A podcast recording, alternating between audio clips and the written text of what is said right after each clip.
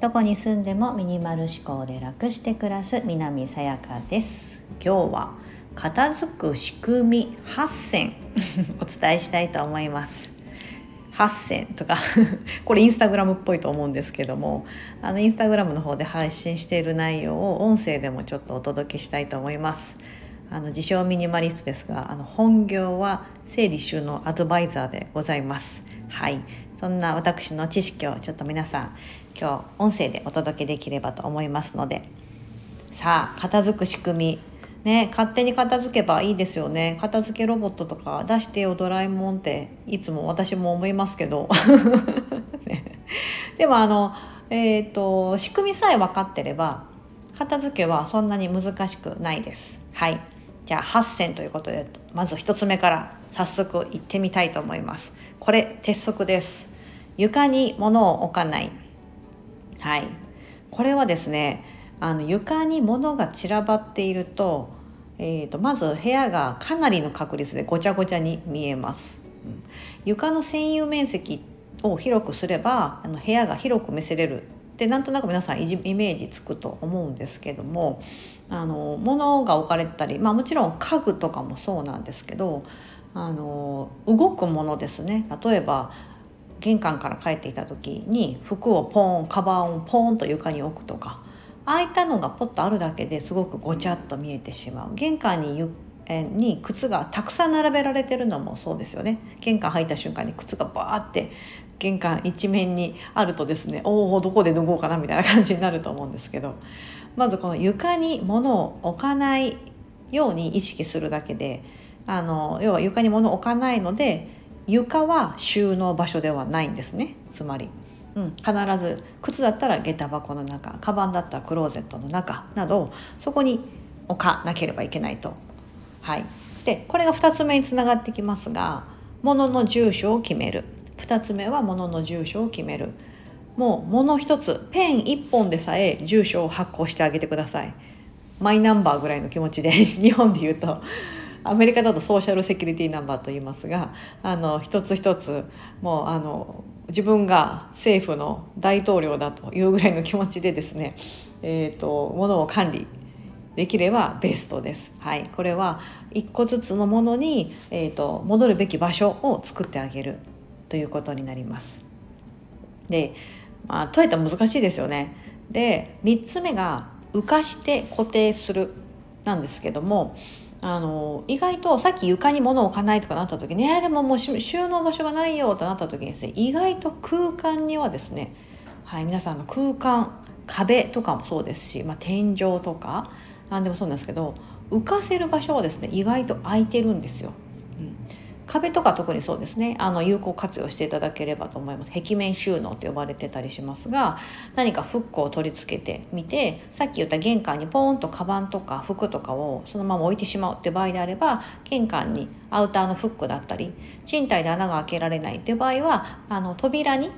あのつけれるタイプ。玄関の近くの扉にですねおトイレの扉とかでもいいんですけど外側につけれるフックのタイプがあの今だとたくさん売ってると思うのでそこにかけれるようにするとか、うん、とにかくあのそうすると場所にが固定されますよね。さっきの言った。床に1番の床に物置かなくできるし2番みたいにか場所が固定できると、うん、これが3番目の浮かして固定するっていうあのことがそれを1番2番を叶えてくれるので。はい。で次。4つ目です。立てて収納する。これは引き出しの中とかあの主に扉の中とかの話ですね。はい。えーと、横に横置きって言ったらいいのかな？服とかいい例なんですけど服って皆さんたくさん持ってた時になんたくさん持ってるんだけどいつも着る服同じような服ばっか着てる。でその典型的なパターンって引き出しの開けた時に手前から取ってるとか、うん、いうことが多いはずなんですね。で奥あの何があるのかあの全部把握できてないっていうのがあると思うんですけどその場合って見えてないから忘れちゃってるんですよね。なので立てて服とかもですね立てて収納するようにすると全部が見渡せるようにできるのでそうすると自分の数を把握してあこれ着てないな最近着てないから着ようかなとかあこれずっとある目に見えてるんであずっとここにあるんだけど全然もう1年2年着てないなだからじゃあ手放そうかなとかいう判断ができるようになります。立てて収納することがあのそのものを、えーと、管理する一つのきっかけになると思ってます。で立ててで次が区切ってこれ5番目ですね5番目は区切って収納する。はいえーと、引き出しの中パッて開けて立ててるんだけどあのいろんなものがざっくばらんに立ててあるとですね何があのちょっとそのカテゴライズできてないっていうのが問題になってきます。そうすると使いにくいんですよね。取り出しにくいし戻しにくいしというふうなものになってしまうので、えーと、立ててさらに区切る、あのよく引き出しのこう仕切りみたいな売ってると思います別に仕切り板みたいな買わなくてもボックスをポンって入れるだけでもいいと思うんですけど物がたくさんあってっていう方はそういうふうに区切る立てる気をつけてみてください。あの物が少なくなってくるとですね私ミニマリストになってきて物が少なくなってくるとですね区切る必要がなくなってきます。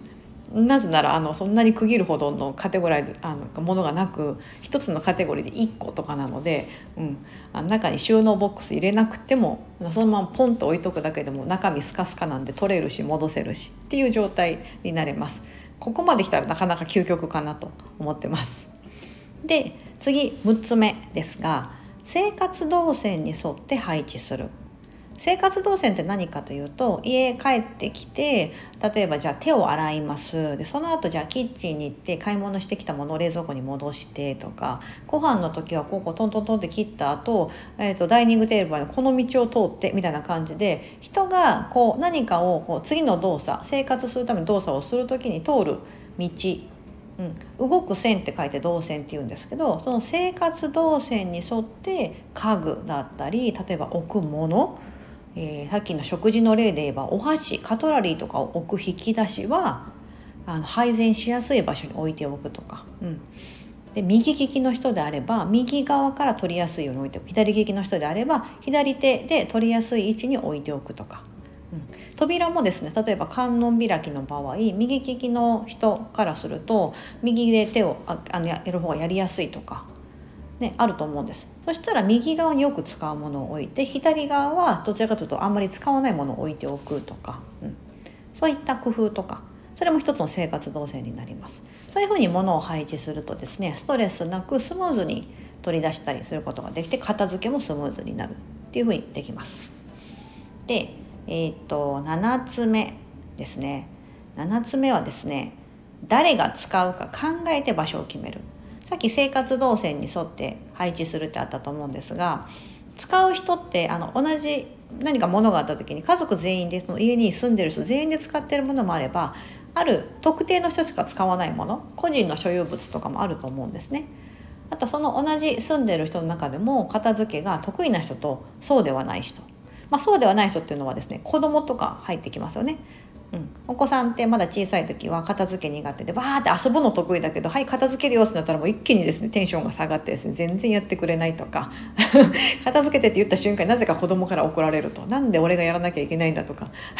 私よく息子に言われるんですけどいやいやいやみたいな感じで言いますが。でそういうふうにですねそのものを誰が使うか考えて場所を決める。であの片付けが苦手な人例えばお子さんとかほどあの片付けやすい場所手に届きやすい場所に持っていってあげる。で大人みたいにまああのちょっとこう手間があってもそこに戻すっていうちゃんとこうねある程度社会的ルールを持ってですね あの行動に移せる人はあの例えば一番下のちょっとかがまなければいけない場所とかあの脚立がいて戻さなきゃいけない場所とか、うん、なそのいう場所にあのその人の所有物を置くとか、うん、っていうふうにしてあげてください。はい、これは引き出しとかもそうですね。あのやっぱり取り出しやすく、うん、あのそういった場所。子供お子さんの場合は特に低いところに設定してあげるのが大事だと思います。で今私7つまで行きましたよね。はい、で8つ目。あすいません。これ最後ですけども。物を減らすです。これが究極であり一番簡単なんです本当は。何の知識もいらなくなりますし何のスキルもいらなくなるっていうのが物を減らすです。はい。物を減らしていくとですね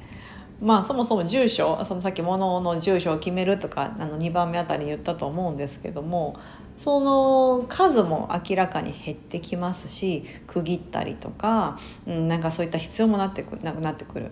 物が減ることで収納ボックスも減るのでさらにあの物が減ることができるとか、うん、いうふうになってきます。もうこれが私の中ではですね整理収納アドバイザーやってますけどまず整理収納アドバイザーでお客様とあの対話するとか何か作業する時にまずは不要なものを取り除くところからスタートなんですね。もう全部不要なもの取り除いてその後に「はい収納が」とかじゃあここは生活動線にとって取り出しやすくとか、うん、そういった風なステップに進みます。それをお客様にも初め話してですねたくさん持ってるなっていう方がいらっしゃったらまずはこの場所の不要なものをやるのを1日目でで次のステップとしてこうしましょうとか、うん、そういうふうな形でやっていきます。うん、だからファーストステップって必ずですね不要なものを取り除くところになってきますのでああもう家が片付かないなーって思ってる方がいたら今8つお話ししたんですけども、まあ、物を減らすってところから一番最後のところからですねスタートしていただくのがいいかなと思っております。はい。以上です。片付く仕組み。まず1つ目が床に物を置かない。2つ目は物に住所を発行してあげる。3つ目が浮かして固定する。4つ目は立てて収納する。5つ目は区切って収納する。6つ目が生活動線に沿って配置する。7つ目は誰が使うか考えて場所を決める。8つ目が物を減らす。以上でございます。少し皆さんの参考になれば幸いです。今日もお聴きいただきありがとうございます。本日も素敵な一日をお過ごしください。